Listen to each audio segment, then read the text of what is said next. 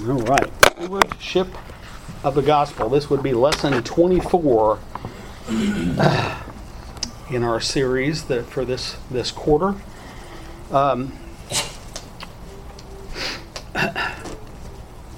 let's let's turn over to 1 Corinthians chapter 4 verses 1 and 2 and uh, let's read that and, and say a few things about it kind of in an introductory way. We have a few verses here to look at along those lines. Uh,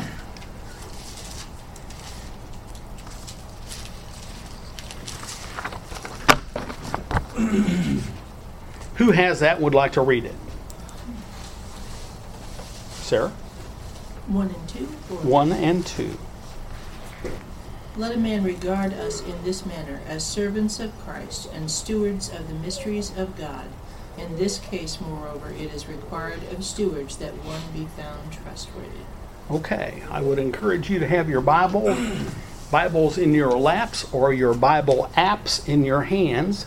Laps or apps, either one's acceptable, because we'll be looking at the text and talking about it. So, if you could have those at ready, uh, that would be helpful, I believe. Notice the uh, the word steward there. Um, I don't know that we've even defined it yet, but in this lesson we will. And oikonomia, oikonomia, okay? For the Greek, the management of a household or of household affairs, specifically the management, oversight, administration of someone else's property. It's not yours, but you're in charge of it. Think of, tell me one person in the Bible that you know that took place. Because this person's name leaps into your mind. A manager of a household. Joseph. Joseph. All right, very good. He was in charge, wasn't he? He was in charge of, of every everything but Potiphar's wife. And he, of course, honored that. He was in charge. And I believe this story uh, told us there, too, that uh, Potiphar, he just kind of didn't pay attention to anything, did he? He just let Joseph run it because it seems like he was probably better at it than Potiphar was. Everything Joseph touched seemed to go well and get better. And uh, he's, he was quite the steward, wasn't he? Old Testament steward. The, the word, uh, we don't have the scripture up, but the word just before that, just to think about, just to compare these, the word servant as servants of Christ and stewards, the word servant would, to give you a picture, they're, they're a little different. A, ser, a, a steward is a servant, but in this case, they are different in the fact that the servant would, you could describe those as the slaves. Uh, the, the word in the, in the, in the Greek was the lower oarsman, the lower oarsman. That, that's the guy that's in the belly of the ship rowing, you know. And the steward, evidently, he may be sitting right beside him, rowing too. But he's responsible for everybody there. The steward may be up on deck shouting orders and watching out for everyone, but there is a difference. A steward is a servant, but a servant isn't necessarily a steward. Just something to think about. And here, of course, our subject matter is uh, Paul speaking uh, to the Corinthians. He says, Let a man regard us in this matter. what? What is he saying? Let a man regard us in this matter. And matter of fact, who's us? Do you know who the us is? Anybody know? And I, From the context, it seems like believers, followers. I think he's talking about someone specifically, probably. I wonder too if, if he had it in mind himself and the other and, apostles. and the audience, or yeah, I thought he had earlier in the chat. I wrote it down, then I didn't put it in my notes. He had been talking about Apollos. Um, I think perhaps in the context and reading reading back that it's Apollos that maybe he's referring to. Consider us, And he come, and of course, he's including that person, if that is the case, in this conversation with the word us. So Paul, Apollos, and Cephas. Paul, Apollos, and Cephas. Okay, where is that? Tell me where that. Verse 22. I mean, they're talking, Okay, talking all about, you know, whoever did this. I, I had it and then wrote it, didn't put it in my notes. So mm-hmm. thank you. could be him and Sosthenes, but anyways. Okay. Or all of the above. All the above, yeah, could be. so he, he, he states here w- all I, the, the simplest way for me to look at it is the fact that Paul states in this verse how he wants people to think about them. Right? Let a man regard us in this manner as servants of Christ and stewards of the mysteries of God. That's how Paul wants people to think about him. And I think that's something that we need to kind of hang on to and remember that uh, and take note of it because I think it's, it's something that's valuable for us. They want people to think that they are simply servants of Christ, s- stewards of God's message. And that message, of course, is about his son. And we'll hear Paul say later what it is about his son that he wants people to think about and what he takes interest in and puts emphasis on. And of course, the idea that trustworthiness is involved in that. And I think uh, included in this is the idea that Paul and the us here are trustworthy. And because this has been written to them after the fact, and they're reiterating uh, the, the, the posture that they want uh, people to observe in them, in the, the idea of, of their role, if you will, when they were in their midst. What would, what would you, uh, how would you describe Paul and the gospel? Just at liberty, how would you describe it? Well, John. back in chap in chapter three and verse um, uh, five, he says, "What then is Apollos? What is Paul? Servants Right. through whom you believed." Verse six: I planted, Apollos watered, but God was causing the growth. So then, neither the one who plants nor the one who waters is anything but God. Amen. Very good. Very good. He's an instrument. Yeah, he is an instrument. He's about this subject matter. You know, I think he's being very precise about this is all I'm about. This is all I'm about. All in, all the time in. You know, I think that's, and when we read about Paul and the things that he writes and the things that he did, it kind of describes his life that we see depicted in the New Testament, isn't it? He is constantly involved in his stewardship. And it seems like nothing else matters. It seems like little else is discussed or revealed for us.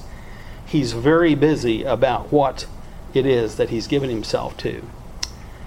And it's it's this it's attitude towards the oversight that he's been given, this stewardship that defines and sets the course for his life every day.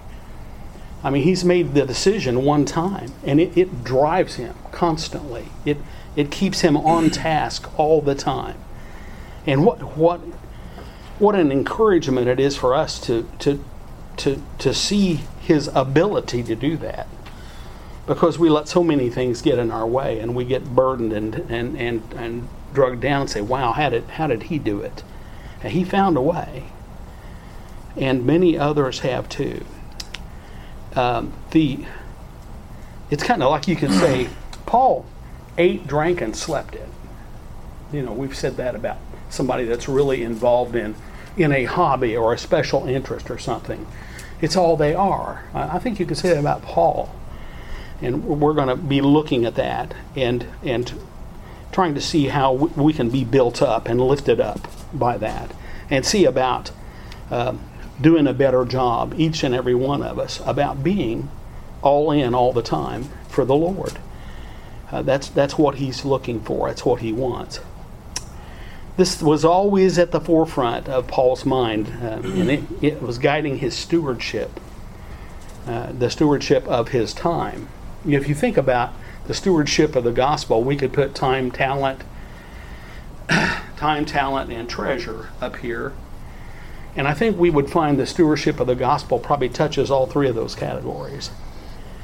Uh, it, it may say, well, maybe not treasure quite so much, but time a whole bunch. Talent is involved, a talent and an ability to convey the, the, the account of Jesus Christ. And Paul talks, he's going to talk about that tonight.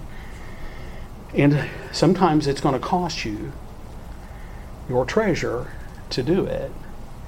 It may be this kind of treasure in our pocketbook, and it may be something I really treasure. I want to go spend some time with these people I love, but I have a lost soul over here I need to go tend to, and I have to sacrifice that. So time, talent, and treasure come into play. This is a biggie, isn't it? It's one of the biggies uh, of, of stewardship. I, I don't know about you, but the study in stewardship uh, has uh, really convicted me about how much I don't think about how I need to be thinking about this. and and being a steward of everything that God has given me. So, Paul's an all-in, all-the-time guy, and he wants everybody to be able to look at him and say, "This is the kind of attitude he had." Accord, uh, um, what, what, what would you add to that little section right there before we move to the next verse? Anybody? Okay. Luke 12, 42 through 48.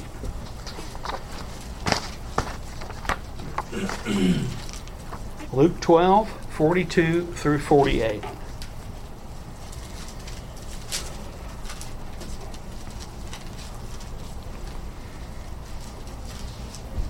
Have a little an account here of some stewardship and perhaps a lack thereof taking place. Who would like to read those verses? Andrew, read away. 12 or 42 through 48. And the Lord said, Who then is the faithful and wise manager, whom his master will set over his household, to give them their portion of food at the proper time? Blessed is, is that servant who his master will find so doing when he comes. Truly I say to you, he will set him over all of his possessions. But if that servant says to himself, My master is delayed in coming, and begins to beat the male and female servants, and to eat and drink and get drunk, the master of the servant of that servant will come on a day when he does not expect him, and at that at an hour he does not know, and will cut him to pieces and put him with the unfaithful. And that servant who knew his master's will but did not get ready or act according to his will will receive a severe beating. But the one who did not know and did what deserved a beating will receive a light beating. Everyone to whom much was given, of him much will be required. And from him to whom they entrusted much will be demanded the more. Okay, very good. So, according uh, to this passage, a steward's task was to manage all the affairs, kind of what we've already talked about, of his master uh, on his master's behalf. Okay, he, master's gone, he's it falls to him. Uh, perhaps it falls to him even when his master is there. I don't, know. That's not revealed to us. But uh, that that could be attending, running the business, attending to receipts and expenditures, and handling money, and handing out a portion uh, of support to uh, those who are serving at the master's pleasure and, and, and in his support of them. so for that household. So, um, the idea the idea is is I love the fact that it starts out. He said, "Who then is the faithful and sensible steward?" It sets it sets the groundwork right there, doesn't it?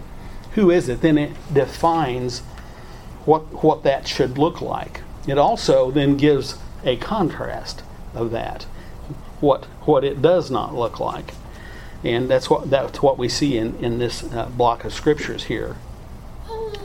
the idea is that they must take excellent care of that which is entrusted to him, uh, not to be repetitive, but that, that's how, how we learn, and to share it with others faithfully. We see him doing that here as directed by his master. So,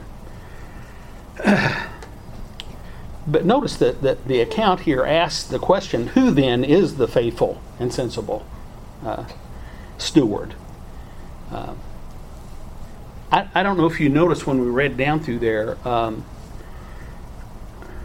it's obvious to us who the faithful and sensible steward is, the one who does his master's will. And, and that has um, been a preeminent understanding throughout our quarter study here. Uh, and, and our master is our king, our Lord, and our, our Savior. Of course, uh, that, that makes perfect sense to us. 45 and 46, this, just look again at that. But if that slave says in his heart, My master will be a, a, long time in coming, and begins to beat the slaves, both men and women, and to eat and drink and get drunk, the master of the slave will come on a day when he does not expect him, and at an hour he does not know, and will cut him in pieces and assign him a place with the unbelievers it's almost like there's a dual fulfillment here or something. Uh, maybe you all can help me, but it sounds that sounds more in, in the eventuality of, of that person's life. I don't know if that's the intent because it's reiterated to it says and that slave who knew his master's will and did not get ready or act in accord, accordance with his will will receive many lashes I, do, you, do you see a, a, a, a, little unusual look at maybe the eventuality of that mindset there? Or am I reading that into this? I don't know what you mean by eventuality. You mean in, immediate or, or delayed? Yeah, delayed. In other words, in other words, the end of that slave will be like this. That person who has that mindset the eventuality or in, in, in the final judgment, uh, just because of the wording that's used there, it's just it's it's it's not immediate enough, Jesse. I'm asking y'all because I don't I don't know the answer to this. In the NET, it talks about that that phrase is more like it's taking a long time, maybe with the implication that he thinks he's not coming back. Okay. Okay. All right may have something to do with it. And it may be they're, they're both talking about the same thing, just in two different ways. We know that often takes place in God's Word. if you have a thought on that, feel free to share it uh, now or, or later. Um, the uh, of course we know the poor stewardship is going to reap commensurate response from the master. I, if Tommy was here, he'd say Lex Talionis, you know the crime is this, and this is commensurate, right? And of course, blessings comes uh, comes to the faithful and sensible steward. Who is the faithful and sensible steward? The one who does the will of his master. Any other things you see there? Another angle? Anything different? Okay. 1 Corinthians 2 1 through 16.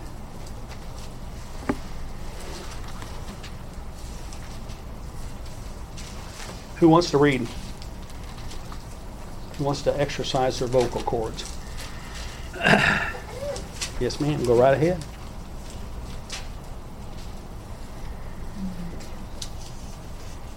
And I, when I came to you, brothers, did not come proclaiming to you the testimony of God with lofty speech or wisdom. For I decided to know nothing among you except Jesus Christ and Him crucified.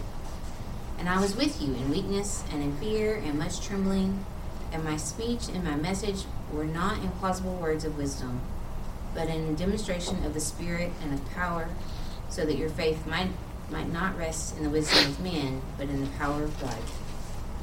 Yet among the mature we do impart wisdom, although it is not a wisdom of this age or of ru- the rulers of this age who are doomed to pass away but we impart a secret and hidden wisdom of God, which God decreed before the ages for our glory. None of the rulers of this age understood this, for if they had, they would not have crucified the Lord of, glo- of glory. But, as it is written, what no eye, no eye has seen, nor ear heard, nor the heart of man imagined, what God has prepared for those who love Him. These things God has revealed to us through the Spirit. For the Spirit searches everything, even the depths of God. For who knows a person's thoughts except the spirit of that person which is in him? So also, no one comprehends the thoughts of God except the Spirit of God. Now, we have received not the Spirit of the world, but the Spirit who is from God, that we might understand the things that the things freely given us by God. And we impart this in words not taught by human wisdom, but taught by the Spirit, inter- interpreting spiritual truths to those who are spiritual. The natural person does not accept the things of the Spirit of God, for they are foolishness to him, and he is not able to understand them because they are spiritually discerned. The spiritual person judges all things, but is himself to be judged by no one. For who has understand understood the mind of the Lord as so as to instruct him? But we have the mind of Christ. Okay, very good. Thank you. what version was that, Katrina? ESV. E- ESV, thank you. Okay.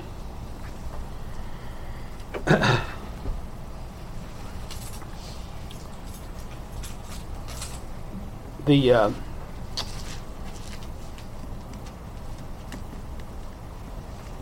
here's three excerpts from that reading uh, for this slide.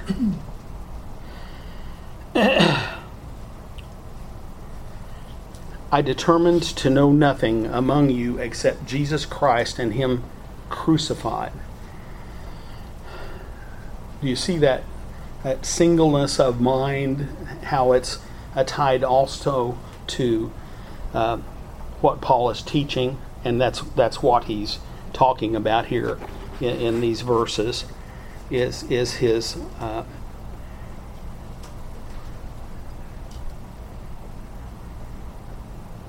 desire to remain wholly faithful to God's word, uh, to to not invoke any of his his wisdom that he would have as a man or of this world or any other source, just the the pure. Uh, the pure word of God. My message and my preaching were not with wise and persuasive, persuasive, persuasive words, but with a demonstration of the Spirit's power, so that your faith might not rest on human wisdom, but on God's power. Uh, Paul was, he, he knew where uh, God's will was, and it was in the word that he had given, he was giving and providing. And then he kind of tops it off by saying, We have the mind of Christ. Those are nice summary verses of that long reading uh, there. Uh, his singleness of mind and his the singleness of his purpose. Uh, he had this Christ focused attitude that accompanied and enabled him with his singleness of mind regarding his stewardship. He thought, he thought like Jesus thought.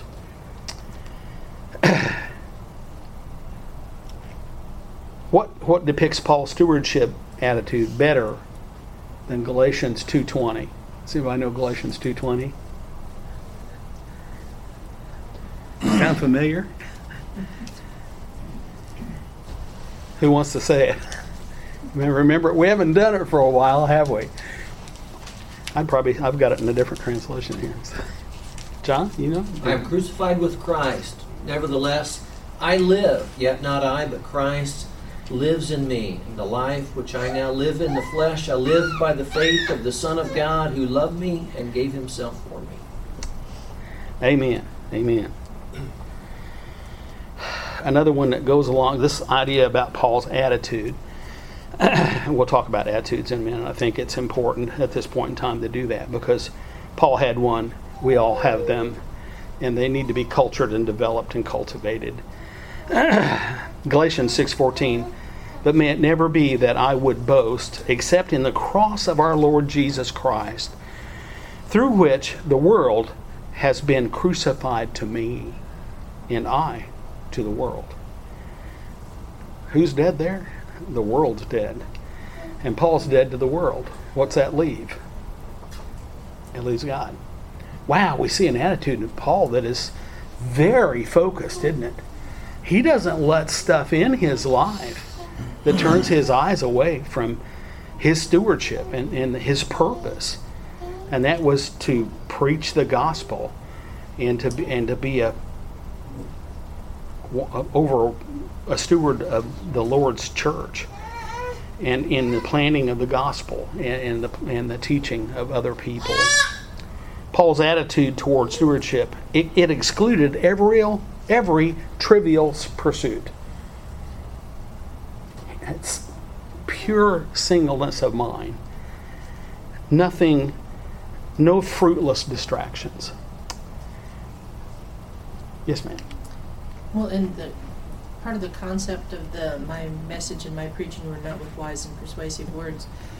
That's always kind of struck me is I have no doubt that Paul could have, um, and in some ways he did in writing, but he could have presented this wonderful, logical, highfalutin argument about God and Christ and how Christ fulfills all these things and it, make it use the right phrases and the right words and, and craft the message so that it's very smooth and elegant and, and everything. But instead, he determined to know nothing among you except Jesus Christ and Him crucified. He, he didn't depend on his persuasive abilities and rhetoric and, you know, the A minus that he got in speech class or whatever in order to uh, spread the gospel and, and preach. It wasn't that wasn't the way that he went about it because he wanted to make sure that people knew it was God's power and not his human wisdom and talent. Absolutely. and he kind of underlines that in his statement there, but with a demonstration of the Spirit's power. There's no refuting that. I think he's talking about things that he did that people saw and said, oh, that didn't come from man. It came from God, John. And don't you think he's probably contrasting himself with maybe others and other approaches? Yeah, yeah, no doubt. He wasn't about gimmicks. He wasn't about uh, uh, you know uh, uh, other areas of focus where there's just somebody you know his own good ideas or you know traditions, but he was about the gospel. Amen. Jesus Christ and Him crucified. That, that, I, I love that narrow description because it says it says reams of things, doesn't it, about God and about His Son Jesus Christ and His eternal plan, and you can just start there and tell the story, you know, and and and it's music to the ears of those who will hear, and uh, to those who will not, it it's foolishness. Paul always kept the main thing the main thing, and and he leaned on the power and authority of God uh, for his source of authority and power.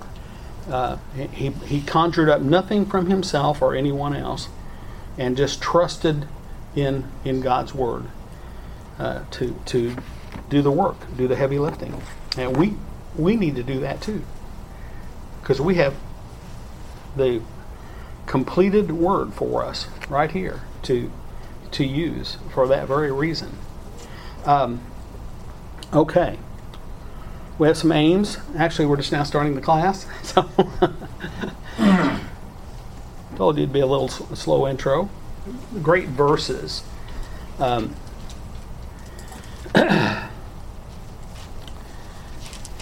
let's. I, did, I thought I put the. I, I don't guess I did. I let me read the aims to you, okay?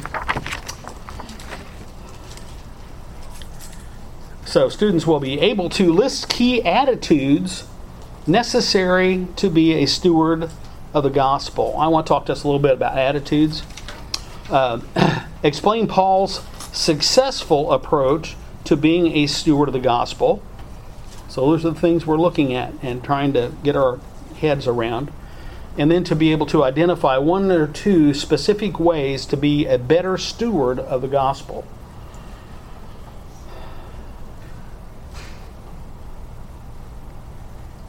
How would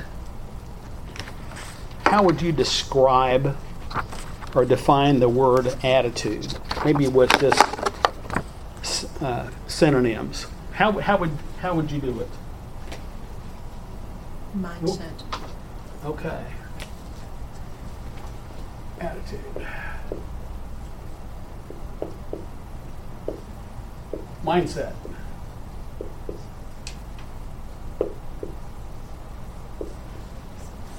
Who else? Thinking. Thinking.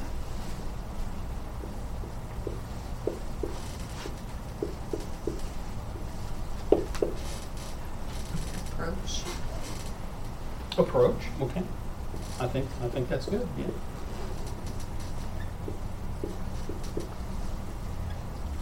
Perspective. Okay.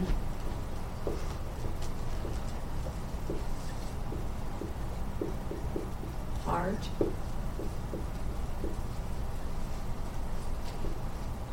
Commitment.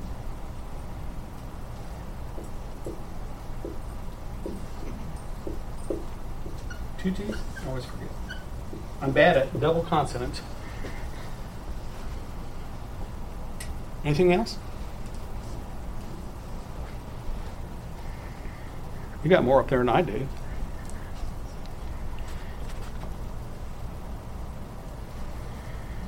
How, Like how you deal with failure is one of the things that comes to mind when I think about attitude, or how you deal with obstacles. But I don't have a better word than attitude, so. okay.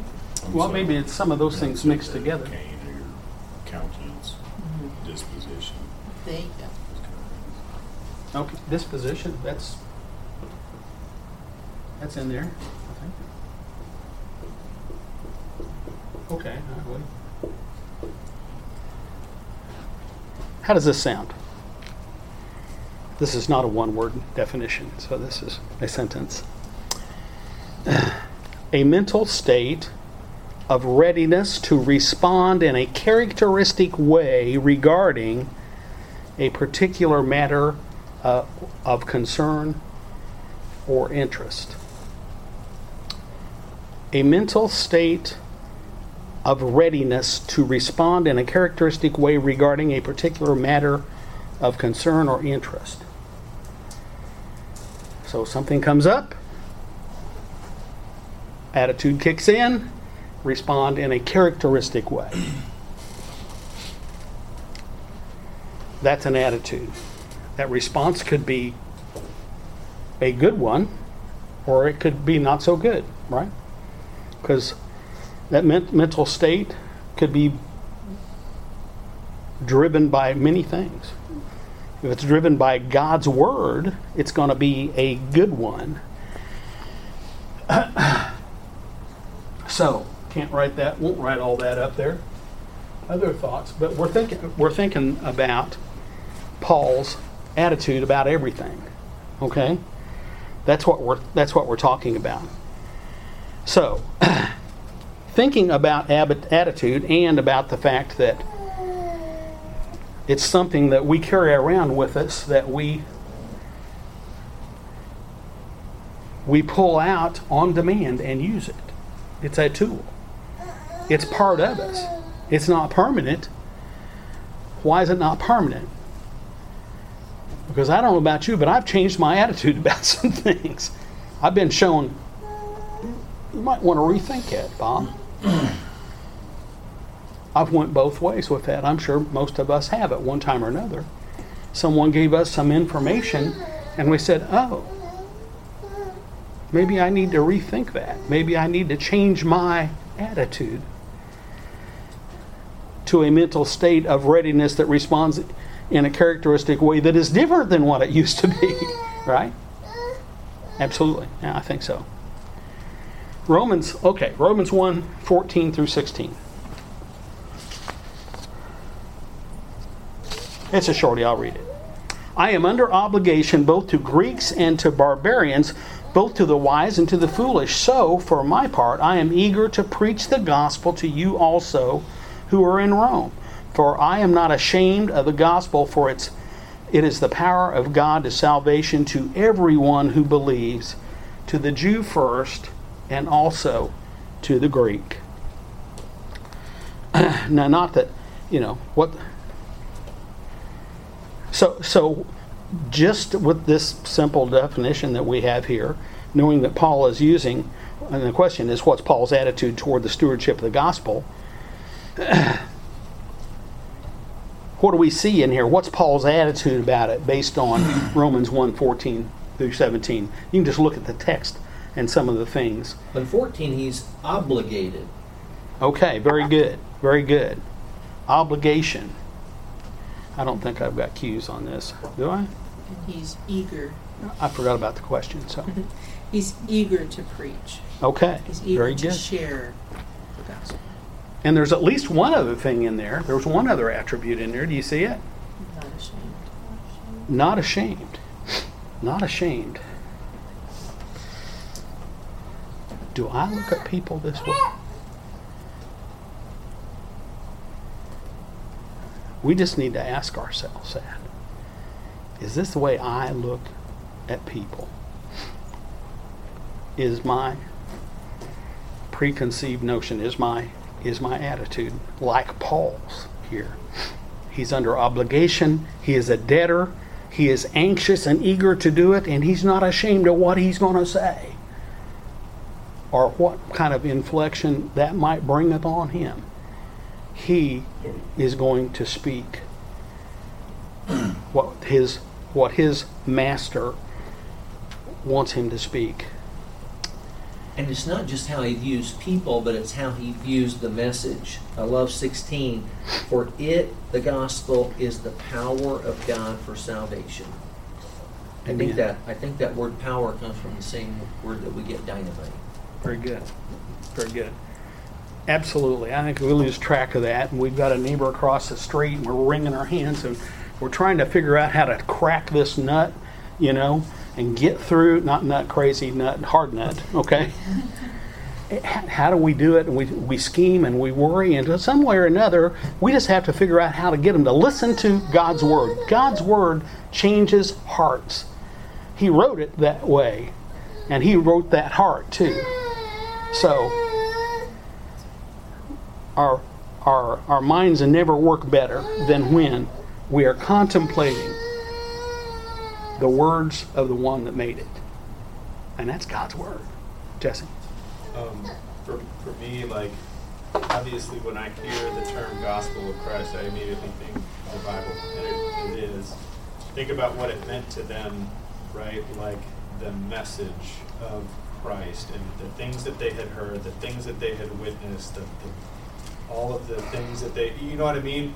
For me, that seems almost a little bit more encapsulated, or at least a little closer to them, right? Like, what you just experienced, that's the power of God to save your souls. And, and I, you know, because they didn't have books and chapters and that kind of thing. Amen. That's right. I, I think that's neat to kind of think about. Yeah, they didn't necessarily have anything to look at, but they had testimony, they had people's voices, They saw the eyes of the, the lives that were changed. Yeah. You know I mean? and people, the people that were uh, uh, turning around, walking away from lives. People don't do that, you know. They, some some had seen miracles, some had heard stories about miracles, you know. Uh, all those things. the idea, come and see, come and see, is there. Okay, very good, very good. Um, 2 Timothy 2 1 and 2. Whoever gets there, just read it. You therefore, my son, be strong in the grace that is in Christ Jesus. The things which you have heard from me in the presence of many witnesses, entrust these to faithful men who will be able to teach others also. Okay. Just a couple verses. What's the message? What's the message? Be strong and teach. Pass the word along. You bet. Be strong and teach. You've got everything you need to, to be effective. We struggle with that.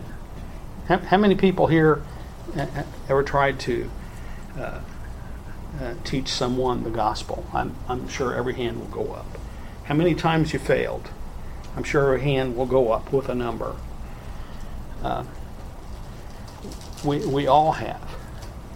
But it, it's not in the tra- fact we did nothing wrong when we tried, we did nothing wrong when we used God's word. It's the heart of the recipient. And that we don't know. So, as John just read a few minutes ago, God gives the increase. Katrina. It, you know, you, you say who is has failed. I, I think sometimes it helps to remember that the failing, like sometimes we think, well, we didn't get them baptized, so we failed. Yeah, we didn't fail. Yeah. That was Well- poor choice of words. Well, Yeah. and I'm just saying, Yeah. for me, I often have to remember that it's just I'm just sowing seed, and that's, That's what right. he asked me to do. So Yeah. We're actually supposed to be reckless sowers of the seed.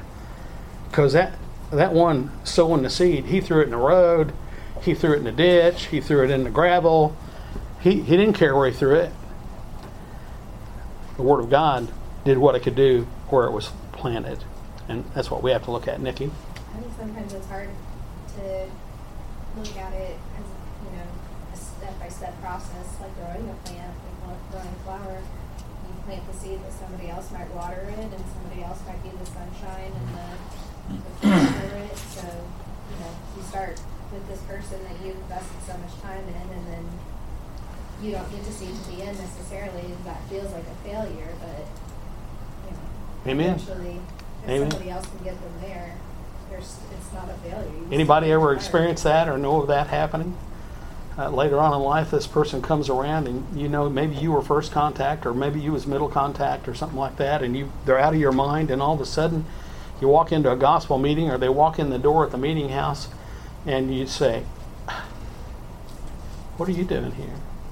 You know, what a what a blessing, what a blessing that is, and how true to God's word that is, the fact that it takes place. Very good. Okay.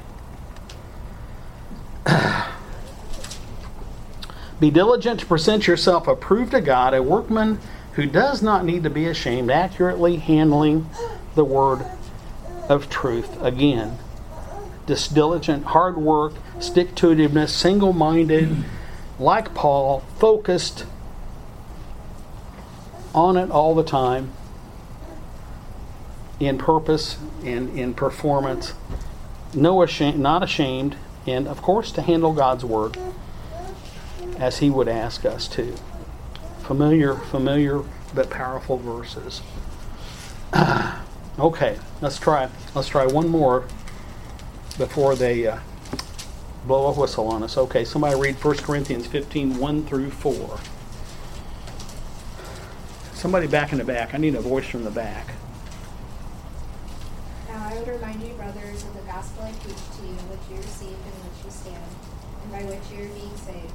You hold fast to the word I preached to you, unless you believed in vain.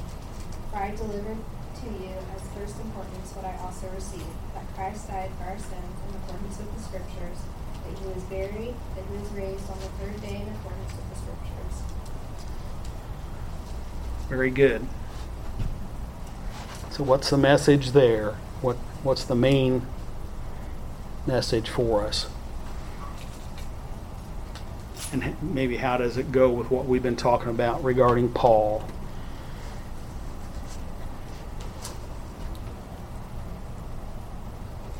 The word which he preached to them was of first importance to them, to him, to us, to everyone. There we go. Okay, all right. What else do you see? do we see that? Uh,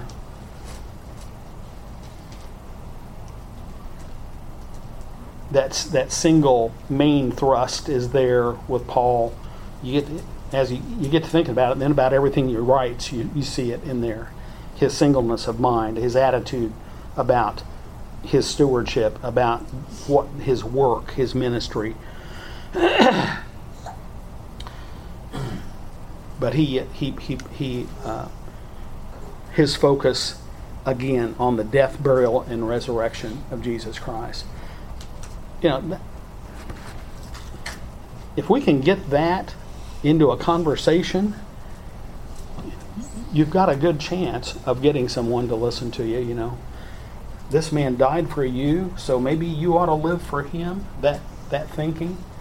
Um, it's one of the one of the very simplified ways, John. If this is the essence of the gospel, then it's interesting to note what then is not necessarily necessarily the essence of the gospel. And I don't know how often I've tried to tell someone the gospel, but this hasn't necessarily been my message. Right. Maybe I've tried to tell them about the church, or maybe I've tried to tell them about something else. Maybe not bad, but Paul's essence was right here. Amen. Amen. Okay. We'll pick it up on Sunday right here and we'll try to get through this part of it. And then we'll do a review. So, of some sort. Thanks for all your comments and help.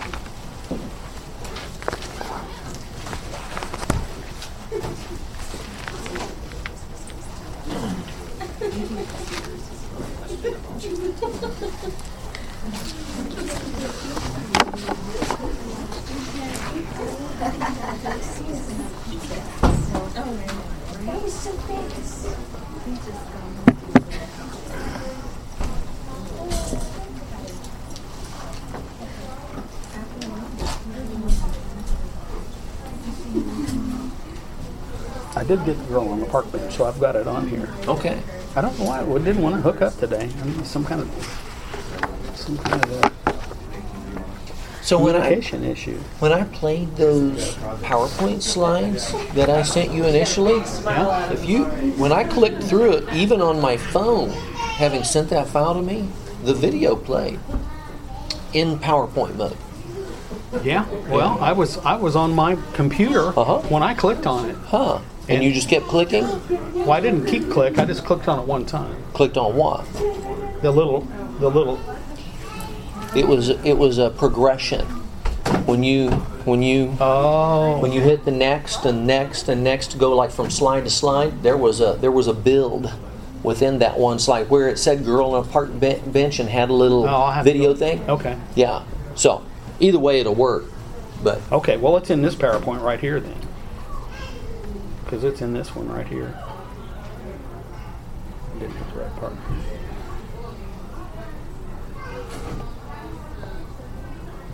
It is. Yeah, it's in this one. It wasn't in the next one, was it? uh, it was in the review. Was it in the review? Okay. All right. It, okay. Yeah. We can't spend too much time talking and thinking about this. Amen. I, I, I, that's what I felt like. I wanted to slow down here and, Yeah. And work work on it, Yeah. massage it. Yeah. I thought it was good. Mm, thanks, John. I feel inadequate. Yeah, me too. Me too. But it is it is a combination, I believe, of the way we live and of the things we say. Amen. Yeah. I agree.